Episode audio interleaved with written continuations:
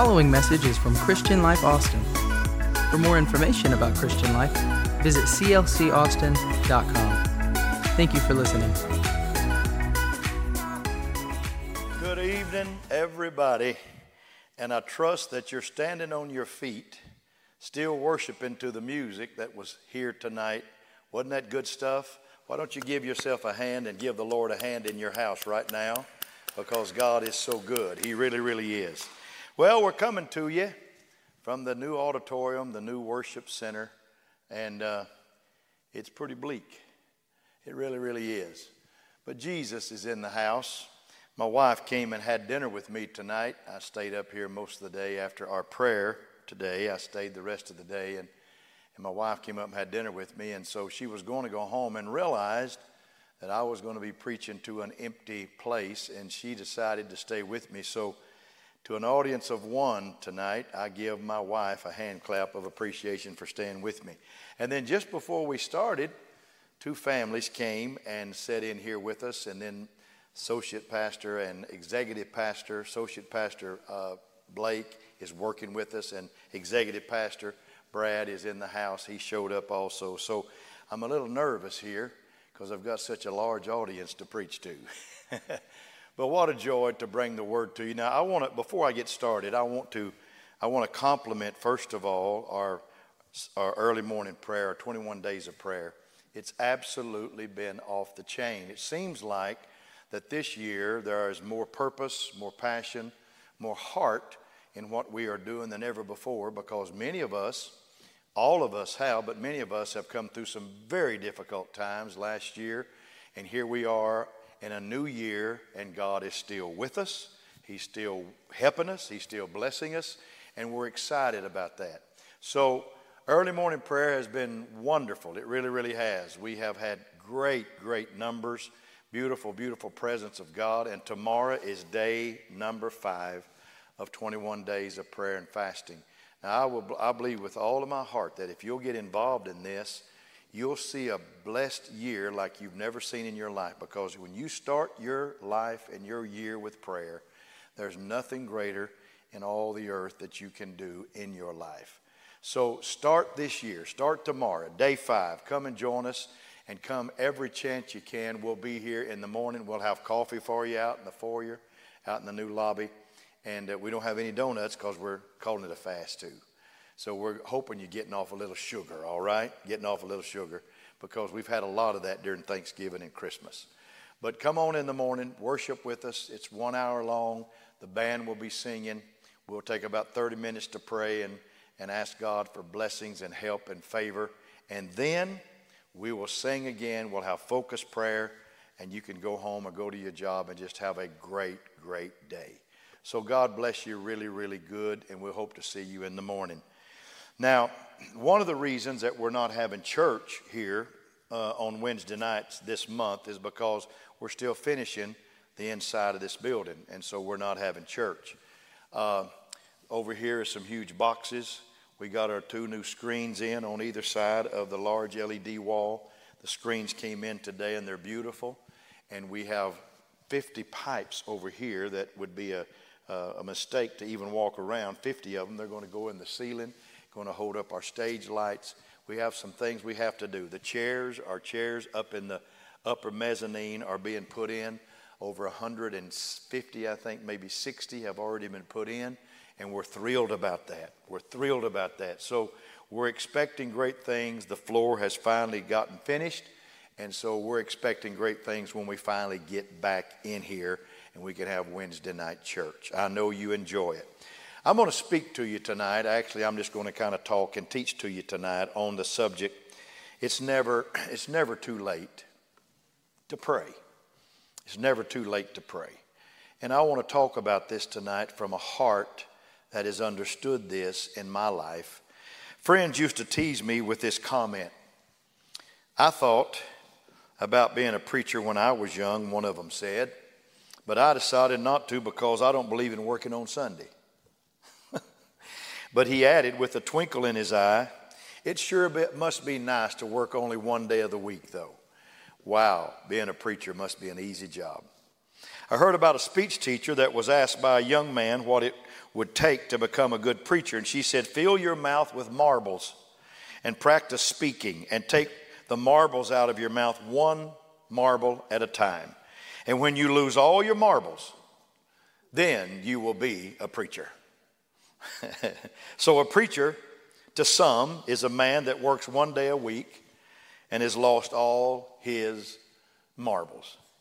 Let me tell you what a preacher really is. Let me stand up and defend a preacher. He's a man of God that God has called to set aside for the work of the ministry. Paul told Timothy, if a man desires the position of a bishop, he desires a good work, in 1 Timothy chapter 3. So a preacher, simply put, is a hope breeder. He breeds hope. He's a strength provider. He provides strength. He's a grace giver, and he's a mercy renderer. He rends mercy. The gospel is the good news of Jesus Christ. And good news always should dispel gloom. Say amen wherever you are now tonight. So tonight's text, we're going to go to Matthew chapter 26. And it's a powerful chapter, a very powerful chapter.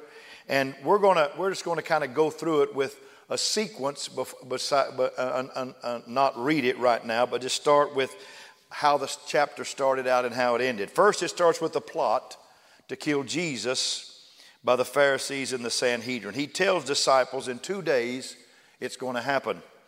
They go to Bethany, he and his disciples, and he's anointed for burial by a woman. And he's spurned by his own disciples, who call it waste. They call this waste. It could have been sold for 300 pennyworth. And Jesus said, you will have the poor with you always, but you'll not always have me. And then we hear and read about Judas's betrayal, going to the Sanhedrin and going to the high priest and betraying Jesus for 30 pieces of silver. And Jesus then shares Passover with his disciples, and Judas is there, but he walks out later that evening. And he institutes the Lord's Supper. They have communion. And then he predicts Peter's denial. This is all in chapter 26. And then from the Last Supper, he goes to Gethsemane to pray. And his disciples go with him, and 8 of them stay at the gate. Judas is gone. And 3 of them come to where he is, Peter, James, and John. And before the night is over, he's betrayed by Judas in the garden with a kiss. And Jesus has prayed all night in the Garden of Gethsemane. But the disciples have slept. They've slept through the whole prayer, most of the night. And now the Roman guards are there, and they're about to arrest the Christ. And Jesus stops the whole process. And he says this in verse 53, do you not think that I cannot now pray to my Father, and he will provide me with more than 12 legions of angels? Now, many people think a legion's about 2,000, so that'd be 24,000 angels. Some believe it's probably 6,000, so that would be 72,000. So somewhere between 24 and 72,000 angels, God would send to him if he just asked him right then. And then verse 54, he said, how then could the scripture be fulfilled that it must happen thus? So I'm going to take these two scriptures, 53 and 54, and I'm going to take it like a sponge in my hand that's been dipped in water. And I'm going to try to wring out everything I can out of this text. I know that I won't get it all, but I'm going to try to bring everything and break everything down to you that I can pull out of this text. Thinkest thou not that I can now pray, and my Father will presently send me 12 legions of angels? See, it's not the arithmetic of prayer that moves God, how many they are, nor the rhetoric of our prayer, how eloquent they are. It's not the geometry of our prayers, how long they may be, or the music of our prayers that moves God, how sweet our voice may be, nor the logic of our prayers, how argumentative they may be, nor the method of our prayers, how orderly they may be, that God cares for. That does not move God. But in James 5:16, the fervency of spirit is what avails much. The effectual, fervent prayer of a righteous person avails very much. It's not how you speak, it's the heart that matters in the prayer. So the setting in the Garden of Gethsemane where he had prayed himself into a bloody sweat. Judas knew the place, for he had been there often with him. So he led the crowd to Jesus and placed a kiss of betrayal on his cheek. And Jesus called him friend. He called him friend. And in the excitement of the moment, one of the disciples, Simon Peter no less, took his sword and cut the ear off of Malchus, the high priest's servant. And Jesus stooped down and picked up the ear and put it on the side of the man's head and healed that ear in the garden as if it had never been taken away from the body. Then he turned to Simon and said, "They that live by the sword shall perish by the sword." Simon, put it up. And then these words, "Or do you think that I cannot now pray to my Father, and he will provide me with more than 12 legions of angels?" Jesus was intimating, folks, that when one refrains from force, when he has none, it is no large virtue. But when you have force and you don't use it, it's virtue of the noblest kind. And with adversity on every side, Jesus said, "Don't think that I cannot now pray." Can I declare, and I trust it gets put on the screen, this was his darkest hour ever in his ministry. The Garden of Gethsemane, being betrayed by one of his own. It was a dark hour. And he tells us here that he has a father. I have a father. He's a betrayed man and has no possessions, but he had a father that he could resort to. And he taught us that when we pray, don't start from the bottom, but start at the top.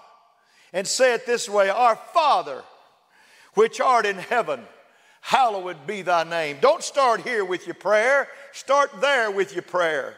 Look up. Hear me. When your adversary comes and your back is against the wall, listen to me, children of God, you have a father. Hallelujah. You have a father. You have a father. Children who have a father, and I had a great one, don't worry about a place to sleep. They don't worry about a place to eat. They don't worry about clothes on their back because they trust their father. Oh Lord, let us learn that we have a father. Say it in your home, we have a father. He prayed in Gethsemane for many hours, but the adversary still came. Prayer had not driven them away, but prayer had put strength in him and courage in him and enabled him to face that which was before him. See, sometimes prayer handles the problem, but sometimes prayer helps the person with the problem. And Jesus received courage that evening in the Garden of Gethsemane to face Caiaphas. He could face him now. To hear the blasphemous words that he would hear the rest of the morning, he could face them now. Or the whip that was going to come across his back, he could face it now.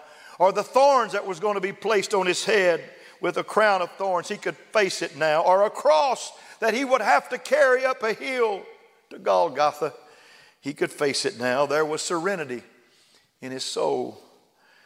Disciples, he wants you to learn that when your back is against the wall, you still have a reserve called prayer. Called prayer. Prayer is powerful. Prayer is powerful. And prayer is beautiful. And prayer is proactive. God honors prayer. He talks about prayer. He wants us to pray. So every saint, every preacher, every sinner, understand that prayer still touches the heart of God. And when you come in the morning to prayer in the morning, have a new attitude about prayer. "But Pastor, I've prayed and nothing has happened in my life." I'm here to tell you that there is a reserve that you haven't tapped into yet. Your prayer life is not yet exhausted. Just keep praying. The matter has not gone too far. Keep praying. My back may be against the wall, but I can pray. Because it's never, you hear me, it's never too late to pray. Prayer is an ever open door. Prayer is the sincere desire of the soul. And prayer, which is as simple as a tear and as eloquent as a sigh. You know, some of us may feel like Jonah tonight, and you're at the bottom of the sea in a whale of a problem with seaweed wrapped around your head and you can't think right. But it's still not too late to pray. He said, do you think that I cannot now pray? I'm telling you, it was the last resort. But he said prayer still works when it's even the last resort. Don't ever stop praying. Eddie Rickenbacker was a World War I flying ace. And after a plane crashed over an ocean, he was floating in a raft with other hungry survivors, and they decided to pray because they said, we're going to die. There's no food here. And before the prayer was over that day, it's a true story. It's in his story. A seagull landed on Eddie's hat, and he caught it with his hands. And they ate that seagull that day, and they used the entrails of that bird to catch more fish. And they lived for 8 more days before they were rescued, and they all were rescued. He and his men came off of that raft, praising and thanking a God that answered prayer. And then after retiring from the military, Eddie Rickenbacker would every Friday, because it was on a Friday when he was saved and rescued, he would go down, he lived in Florida, and he'd go down to the beach with a bucket of shrimp, and he would throw it at the seagulls and let the seagulls come and eat the shrimp, just to say, thank you, Lord, for answering a prayer in the middle of the ocean. Oh, the power of prayer. Oh, the power of prayer. It is said of the Greeks that they would use long spears in battle, while the Romans would use short swords. And the Romans declared that they were good at close combat. Let me say this about prayer. It doesn't matter if you have a long spear or a short sword. Prayer will work when you're close, or prayer will work when you're far away. When it feels like Jesus is right here, or it feels like Jesus is way over yonder and you don't know where he's at, just keep praying. God will come to where you are. If I speak to someone tonight who has descended into the valley of Elah, the valley where some Goliath dwells that has come against your soul, please let me tell you, it is never too late to pray. Keep praying, keep praying, keep praying. Hallelujah. If you've already been thrown into the lion's den, it's not too late to pray. If the lions have already put their mouth on your body, it's still not too late to pray.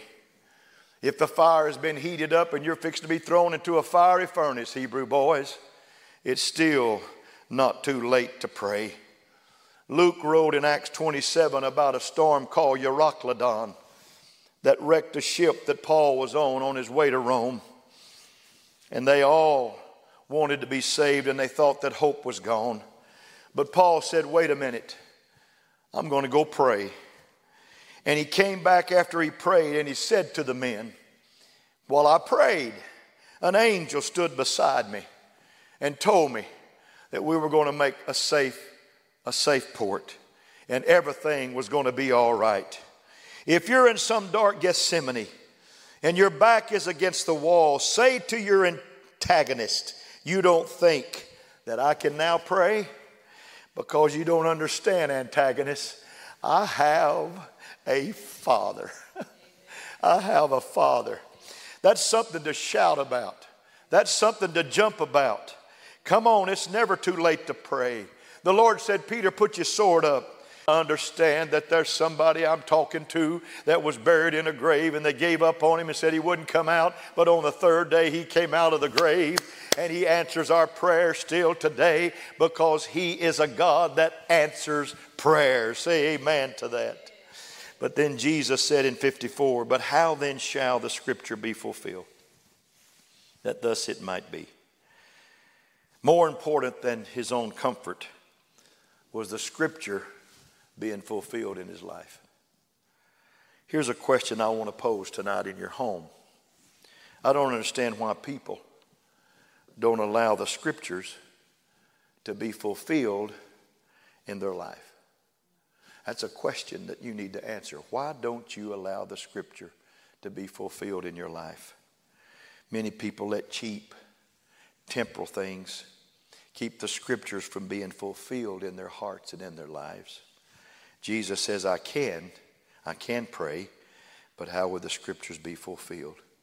See, the reason some leap and some dance and some shout for joy is because the scripture is being fulfilled in their life.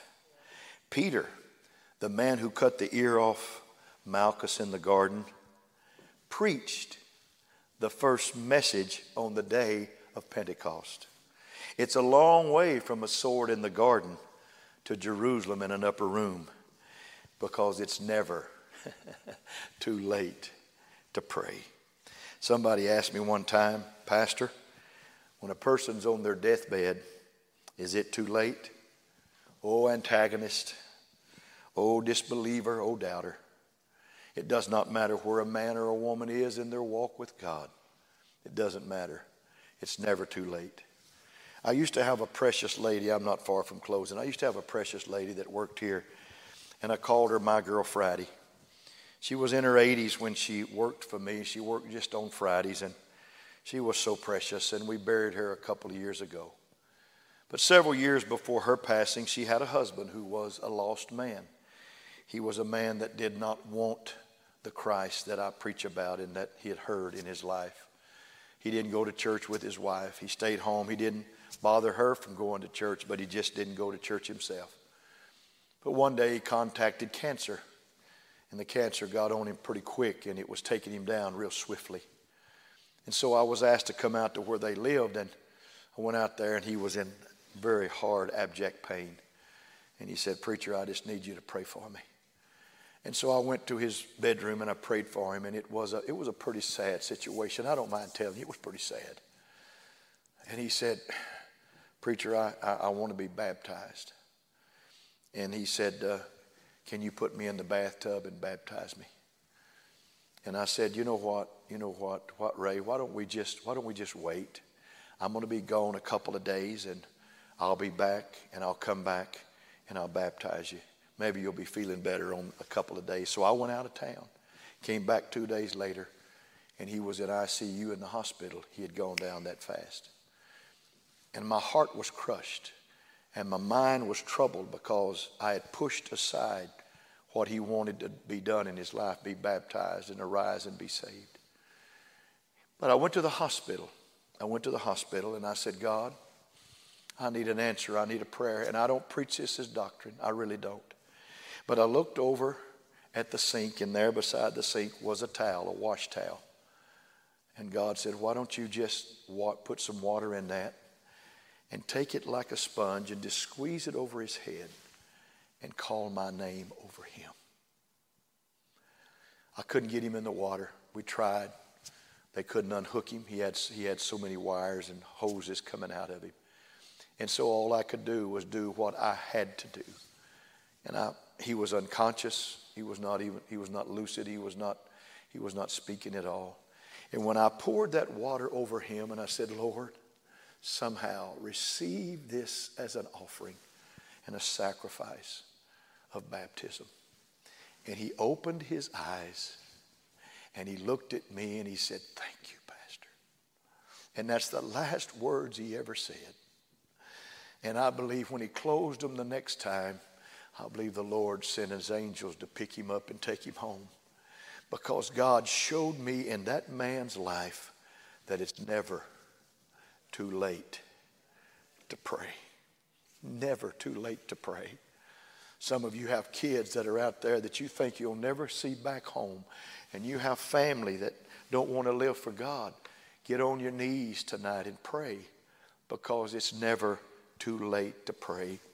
See, a musician is commended not because he played so long, but because he played so well. It's not the longevity of a musician. It's how well he played. And so it is not the days of our life, but the goodness of our life. It's not the length of our prayers, but the fervency of our prayers. It's not the measure of our profession, but it's the sincerity of what we really profess that is acceptable unto God. I received a text, and I close here tonight with this. I received a text back in 2015, pardon me, 19, dear Lord, where's my mind? There was a pastor friend of mine that had a son who had been a prodigal. In fact, this pastor called him the poster boy of prodigals. The young man had left home and had walked away, and for 25 years he was just out there, just doing his thing, ravaged his body with drug abuse and alcohol. He was dying. But he came home. He came home, and they put him in hospice immediately. And in that hospice room, he found the Lord again and renewed his experience with God. But for 25 years, prayer was made. Prayer was made. And for 25 years, a prodigal ran wild.